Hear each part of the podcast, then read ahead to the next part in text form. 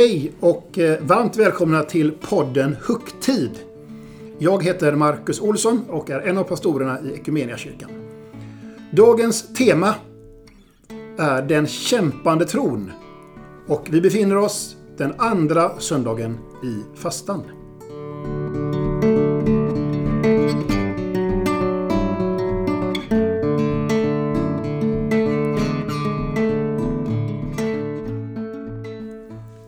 Jag ska läsa för oss eh, från evangelietexten som är just texten vi läser om den kämpande tron den andra söndagen i fastan. Lyssna.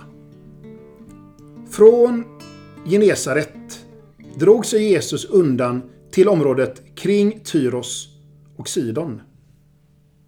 En kananeisk kvinna från dessa trakter mötte honom och ropade Herre, Davids son, förbarma dig över mig.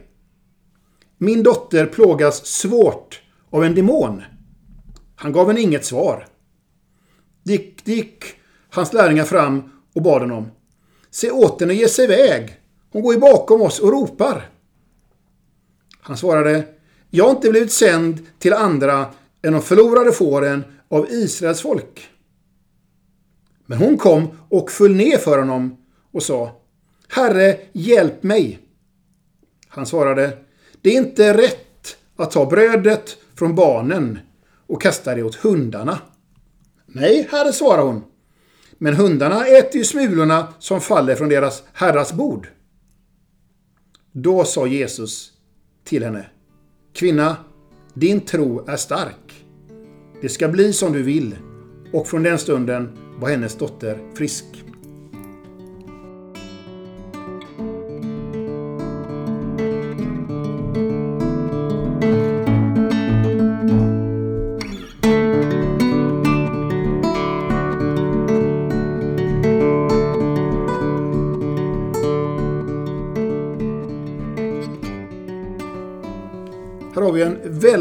Märklig text.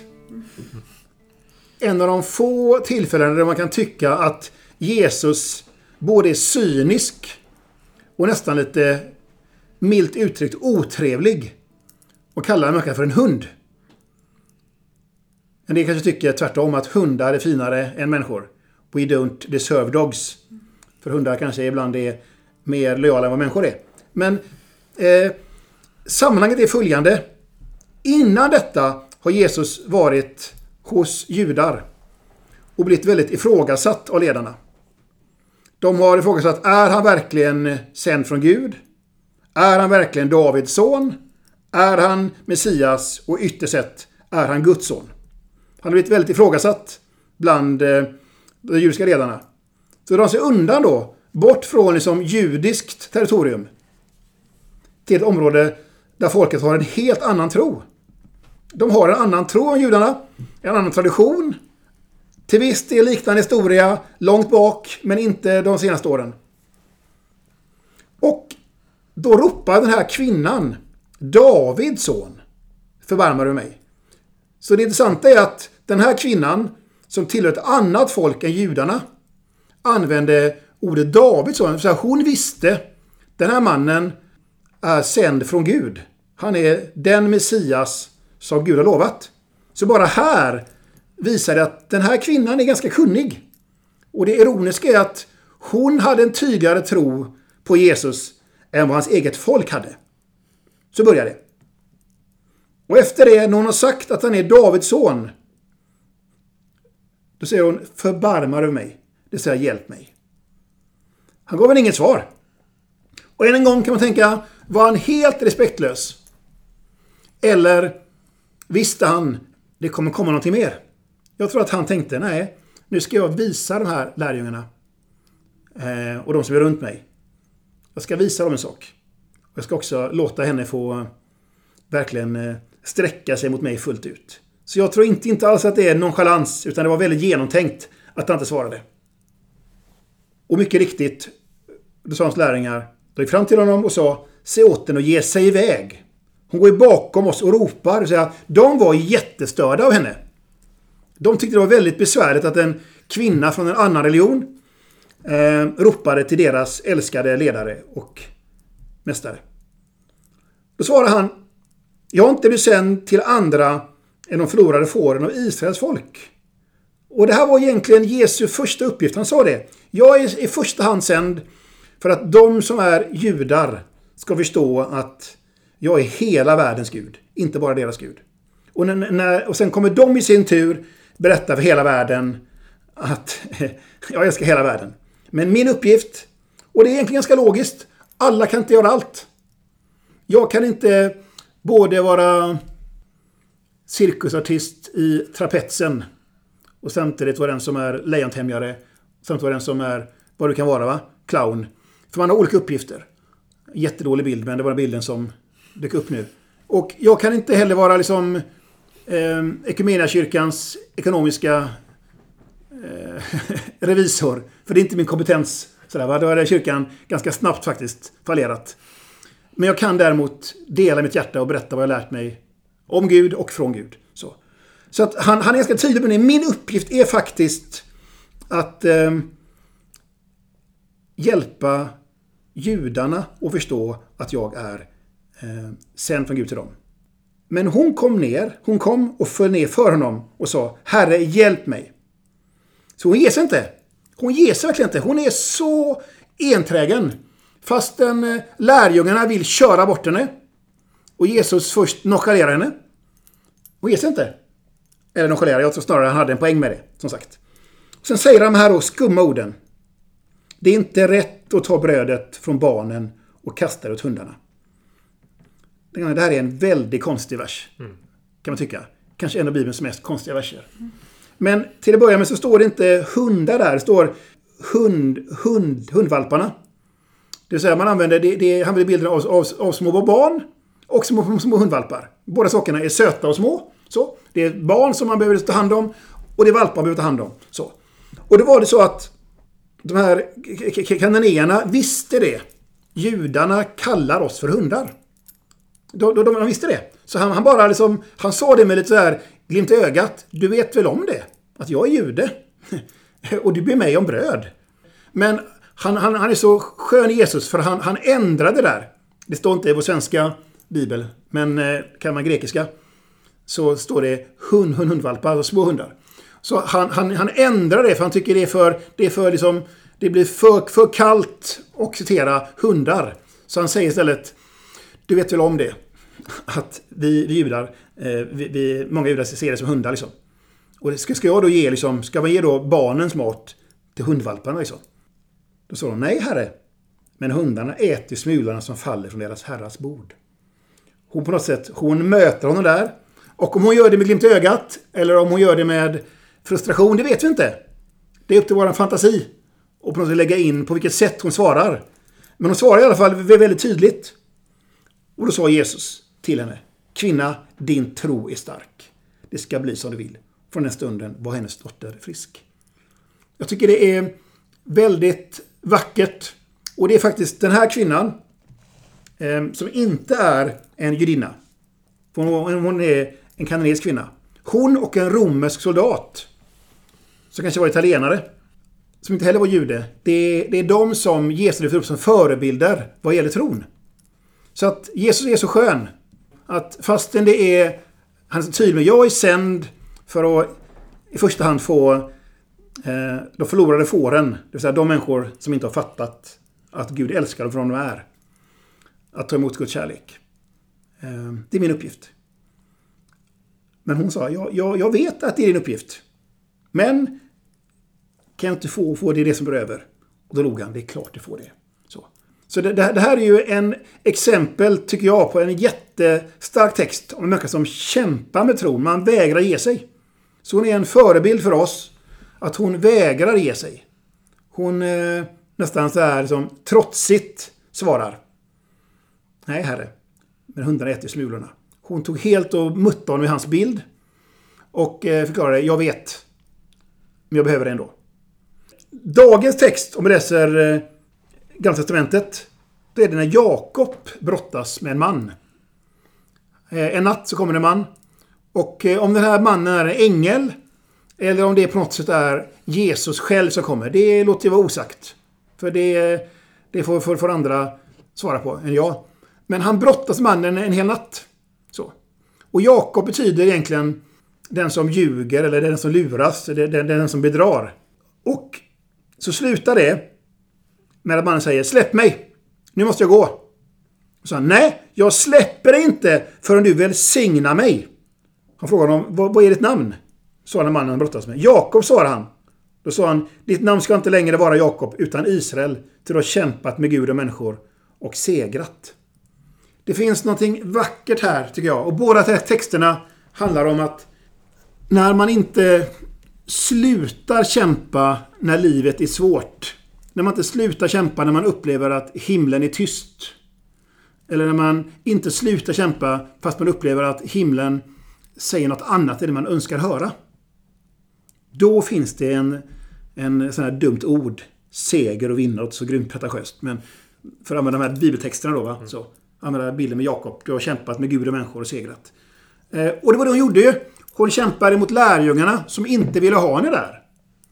Och hon kämpar med Jesus som också ville visa, ja, jag vill hjälpa dig. Men det är inte på dina villkor. Jag älskar dig mer än vad du kan förstå. Men det är inte dina villkor. Så han, han, han prövar hennes tro. Eh, är du säker på att du vet vad du vill? Du vet ju att jag som jude, eller för du får lära dig i alla fall, ser det som en hund. Och du behöver hjälp ändå. Ja, eller som en, en, en hundvalp. För han gör det lite, han gör en fin poäng där. Med en liten bebis, barn och en liten hundvalp. Med barn och hundar. Men hon ger sig inte. Jag, jag vet allt detta. Så den här texten är så... Så texterna är så viktiga, tycker jag. För jag tror att det är väldigt många av oss idag som ibland tycker att himlen är tyst. Den är tyst. Och jag har haft perioder där jag har gråtit över Guds, i alla fall eh, upplevda, eh, bortvaro. Det vill säga icke närvaro. Där jag har känt mer tystnad än kontakt med himlen. Och också varit med om att eh, Gud har liksom på något sätt eh, jag har sett det i backspegeln. Jag tyckte att han har varit lite sådär eh, hård emot mig har egentligen inte varit hård. Utan han vill, liksom, han vill liksom pröva vad är det du egentligen vill. Marcus, du, du, du klarar mer. Det är som en eh, PT på gymmet. Om man nu har det. Nu är gymmen stängda. Kanske någon av er har en PT hemma då, som hör det här. Eller kanske du har någon YouTube-PT, vad vet jag.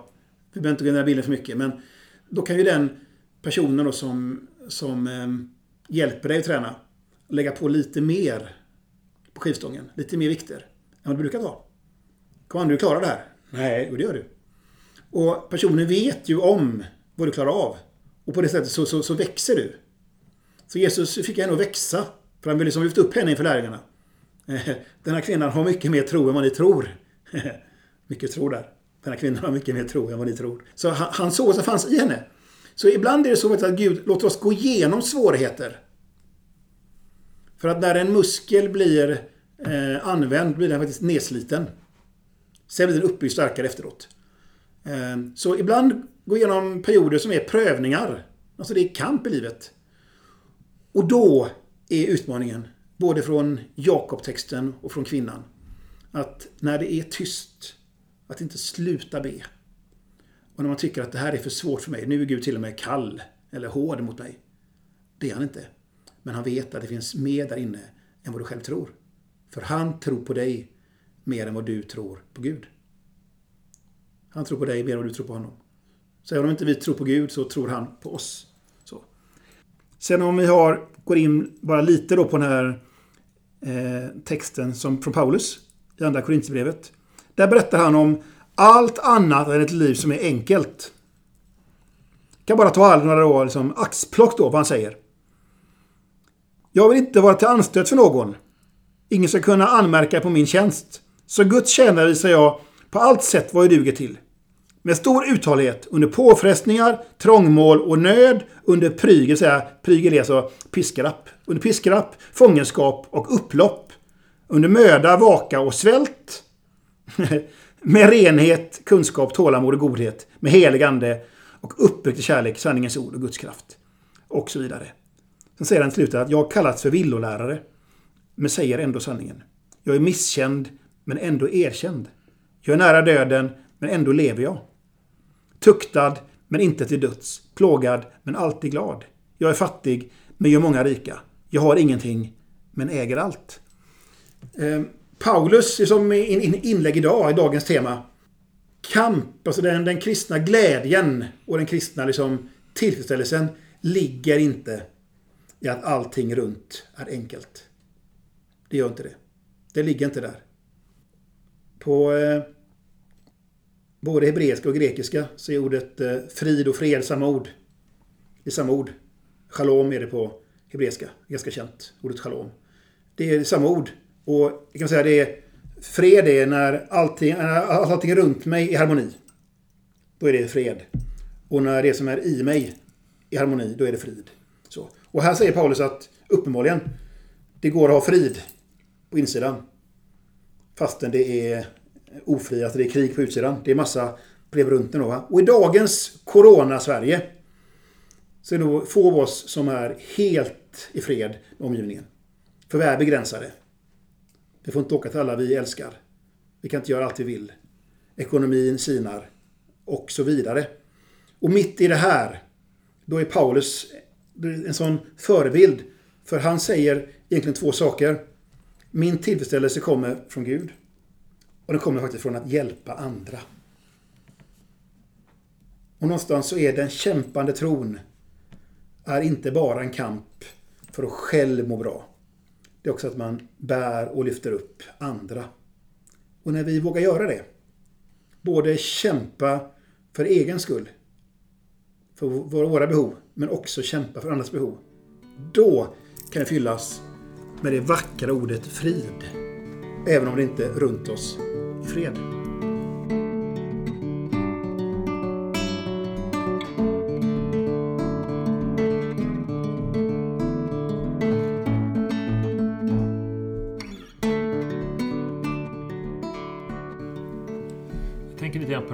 Kämpande. Att eh, Det finns ju något positivt och du lyfter fram det. Att det är positivt att man kämpar och man blir starkare och så saker. Men kan du tänka och se att i det vi har ju en befolkning som kämpar nu med pandemin ja. och sådär. Och jag tänker att åh, nu kommer vi komma ut väldigt mycket starkare. Men jag kan också vara lite orolig att det här kämpandet skälper lite grann. Att det, är det inte... Eller blir det bara gott? Eller hur vet man att det kommer ut... När ska man sluta kämpa? Eller... eller kan förstå vad jag menar? Liksom att det, ja. det, blir också, det splittrar oss ju också. Det, det, är inte, det är inte bara positivt i det här kämpande och på gymmet där alla kämpar och blir starkare efteråt. Och, eh, alltså även... Kan man tänka så med tron också? Att man kämpar med tron och så mycket och så... Och så kan det splittra en också? Eller kan det dra en bort från Gud? Jag är, jag är helt med på det. Jag kan bara understryka det. Eh, min personliga resa, för att vara väldigt personlig. När jag slutade kämpa. Mm. Eh, och sa Gud, jag orkar inte mer. Nu får du ta över. Mm. Och det var egentligen det som kvinnan gjorde. Om man ska vara väldigt krass. Hon sa Herre hjälp mig. Alltså hon, hon sa jag orkar inte mer. Egentligen var det hon gjorde. Så den kämpande tron är inte prestation. Det är på något sätt att eh, kasta sig vid Jesu fötter som hon gjorde. Hon föll ner för hans fötter. Föll ner för honom. Alltså, så jag, jag orkar inte mer. Jag orkar inte kämpa mer. Så den kämpande tron är inte prestation. Det är tvärtom. Jag älskar... Eh, det finns en bibeltext som inte är i dagens text, men den är lika sann alla dagar om året. Det är när en profet, och profet är alltså en person som har som särskild uppgift att, framförallt förr i tiden, föra det som en hälsning från Gud till folket. Så. Vid namn Jeremia. Och Gud sa, jag ska visa dig en sak. Gå ner till byns eh, krukmakare och kolla in där. Mm. Ja, ja, så han gjorde det. Och då står det så här. När krukmakaren såg att kärlet misslyckades under hans händer. Det är så konstig mening va? Mm. Ett kärl är ju som, det är ju död materia. Hur kan det misslyckas? Mm. Då börjar han om. Och gör om det igen. Och det är en sån vacker bild. När jag misslyckas, när mitt liv går sönder. Då är han där och vill forma om det igen. Mm. Så att dagens på något sätt, dagens hälsning från Markus, människan, till dig som hör det här. Det är att den kämpande tron är inte rycka dig i håret på något sätt. Det är inte, inte att be fem minuter till eller lyssna på ännu en kristen sång på din Spotify-lista. Eh, det kanske är det sista du behöver. Men vad du däremot behöver, det är att kasta dig vid Jesu fötter. Och eh, säga, jag orkar inte mer. Och jag, jag har haft några riktigt djupa dalar i mitt liv. Riktigt djupa dalar. Jag har haft det vi kallar för ångest. Då man svettas, ångest. Eh, hjärtat slår snabbare än det ska slå. Det är som en, en, som en hand som kramar hjärtat. Och då var jag verkligen intresserad av att kämpa, för det orkar jag inte. Jag var intresserad av massa klämkäcka, Kom nu. Det är bara att tro. Mm. Det var bara en örfil. Det var som att spotta med ansiktet då. Va? Ge mig en örfil. Liksom. Det var bara en förnedring. För jag orkar inte det heller. Men då hade jag ett av mina mest djupa, intima och mest liksom, vackra möten med Jesus. Jag fick se en skymt av honom. Han kom in i, var- i, som i mitt sovrum från vardagsrummet. Um, ehm, och satte sig vid sängen och tog min hand. Han sa ingenting. Han var där. Och uh, hans ögon, det går inte att se vilken färg de hade. För att de var så djupa. Så de var bruna. Och de var så klara. Så de var blåa. Och de var så varma så de var gröna. Och han bara log. Och när jag skakade och grät av ångest kom han in och log. Och mötet med hans leende smittades. Så jag motvilligt började le motvilligt. För det gick inte att stå emot. För hans leende smittade och när han tog min hand så kom det in en värme som faktiskt gjorde att ångesten sakta, det skedde inte på en sekund. På något sätt, där skedde förändringen. Och det var inte för att jag hade lyssnat på massa kristen musik flera timmar eller bett massa böner. Utan det var för att jag kastade mig vid Jesu fötter. Och det här betyder inte såklart att alla måste ha en sån tydlig liksom, andlig upplevelse eh, av Gud på det sättet. Men risken med hela eh, den kristna tron är att vi faktiskt motvilligt eller indirekt predikar motsatsen till vad kristen tro är. kristen tro är när jag inte orkar mer. Jag slutar kämpa och tar emot vad Jesus har gjort och gör för mig. Kan vi istället skriva långa böcker om hur vi ska be för att det här ska ske. Är ni med? Mm. Så då, då, blir det som prestation. Det som är en fri gåva. Så. Mm. Eh, så att jag, jag tänker att... Eh, men det intressanta är med båda de här att de hade kämpat med Gud och människor. Och ibland är faktiskt kampen mot människors tyckanden lika svår som uteblivna bönesvar från Gud.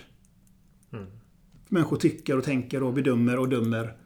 Eh, ibland är det vi som dömer och bedömer. Och i det här fallet lärjungarna vill ju ha bort henne där. Och om du lyssnar på det här som har upplevt det att lärjungarna, det vill säga de kristna människorna, kyrkans folk, har liksom putt bort dig. För dina frågor har varit dumma. Det har liksom inte varit liksom, du har upplevt att du har mött motsatsen till öppen famn. Istället blivit som bortputt. Vill jag bara be om ursäkt av Jesu vägnar. Eh, och bara säga förlåt till dig. Eh, istället vill jag, vill jag citera Jesus. och så, så, säger han med lite glimt i ögat. Och då citerar han precis det, det som de människorna har sagt till dig. Vad det nu är de har sagt till dig. Skulle en sån som du kunna passa här? Ja, jag vet nog vad du har levt. Jag vet nog hur du, vem du är. Sådär, va? Då säger han till dig leende, citera de orden som du har hört. Och då är det upp till dig och säga, okej, okay, han fattar vad jag har hört. Vi som kvinnan. Och säga, ja, jag vet att de säger det. Men så tar han din hand och säger, så tänker inte jag. Och sen kan han, om du vill och vågar, komma in i ditt liv och faktiskt vända på det. Så tänker jag. Mm.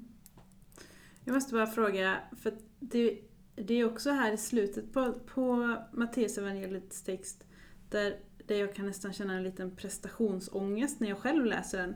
När han säger Kvinna, din tro är stark och det ska bli som du vill. Ja. Det här med om det inte blir som jag vill eller som jag tänker, tror jag inte tillräckligt mycket då? Ja, det, det, här är ju en sån otroligt bra fråga. Och det skrivits kanske 17 bra böcker ja. om, om, eh, om att eh, tron som möjlighet för att ta emot kraft från Gud. Kan ha skrivit 77 böcker som är mindre bra. Där det blir just prestation och krav. Så, va? jag hade faktiskt undervisning igår för en församling via nätet då, i och med att allt är via digitalt numera. Om just eh, bön. Så, va? Om sjukdom. Och då talar vi om Jakobsbrevet. Och det står så, tycker jag, så vackert där. Jag älskar det. Det står så här. Är någon, eh, om någon lider, så be. Om någon är glad, tacka Gud. Och egentligen så, så är egentligen alla människors böner, oavsett religion, oavsett kultur, är två saker. Tack och hjälp. Mm. Så, egentligen är alla böner tack eller hjälp. Så han säger liksom, eh, så att han påminner liksom de kristna. Ni är glada, tacka Gud. Mm. Och när det är svårt, bjud in Gud i kampen. Mm. Så va? Typ som dagens text. Bjud in Gud i kampen. Du behöver inte kämpa själv. Sen kommer det vackra. Och är du sjuk, när någon blir sjuk, så kalla till er de äldste i församlingen. Det vill säga, eh, han säger inte om emot förmodan någon blir sjuk. Mm. Utan sjukdom, det är livet. När någon är sjuk. Mm. Det händer. Det kan vara psykisk ohälsa. kan vara andlig ohälsa. Mm. kan vara fysisk ohälsa. Eh, kan vara ohälsa i relationer. Och så vidare. Va? Det kan vara en lång lista. Mm. När livet går sönder. Då är du inte själv. Kalla till dig andra och låt dem be för dig. Så det finns också något väldigt vackert här. va? Att det är inte, det är inte din kamp. Det är, det, är, inte din personliga tro. Utan du kan, liksom, kan dela så kan, kan andra personer vara med och bära. Eh, så vi, vi är nog, enligt flera forskningar, nu har inte jag med fakta på det, för det är googla ni som hör på det här, men enligt många olika forskningsinstitut eh, så är vi i Sverige ett av de länder i världen som har mest liksom, en ensamhushåll. Mm. Och även ett av de som faktiskt eh, har mest som är ensamhet, som inte är självvald. Så vi är ganska så här, vi vill klara det själva. Mm. Och då blir det jättemycket prestation. Nu ska jag. Medan jag som har den här då, podden då, med mina vänner här, istället vända på det. Du behöver inte vara så stark, ha så stark tro, utan bjud in Jesus och andra då. Så. Men i det här fallet så tänker jag att han vill, liksom, han vill ge en, liksom en, liksom, en upprättelse inför lärjungarna. För, för de sa, du, du ska inte ens vara här. Stör inte honom. Jesus se åt att gå bort. Och det roliga är att innan blev han ifrågasatt bland de judiska ledarna. Eh, är han verkligen eh, Guds son? Är han Davids son? Är han Guds son? Är han Messias? Är han som Gud kommen i mänsklig kropp? Eh, säger han till dig. Kvinna, du har fattat poängen. Du har fattat vem jag är. Så det här är, är också en sån liksom vacker pik. De religiösa ledarna, de fattade inte eh, Jesus. Mm. De gjorde det. Och nu kommer då en liten sån, eh, sån brandfackla. Jag tycker det är kul att kasta facklor. För det är roligt att det börjar brinna lite. eh, kan det vara så att Jesus är samma eh, underbara kärleksrebell idag?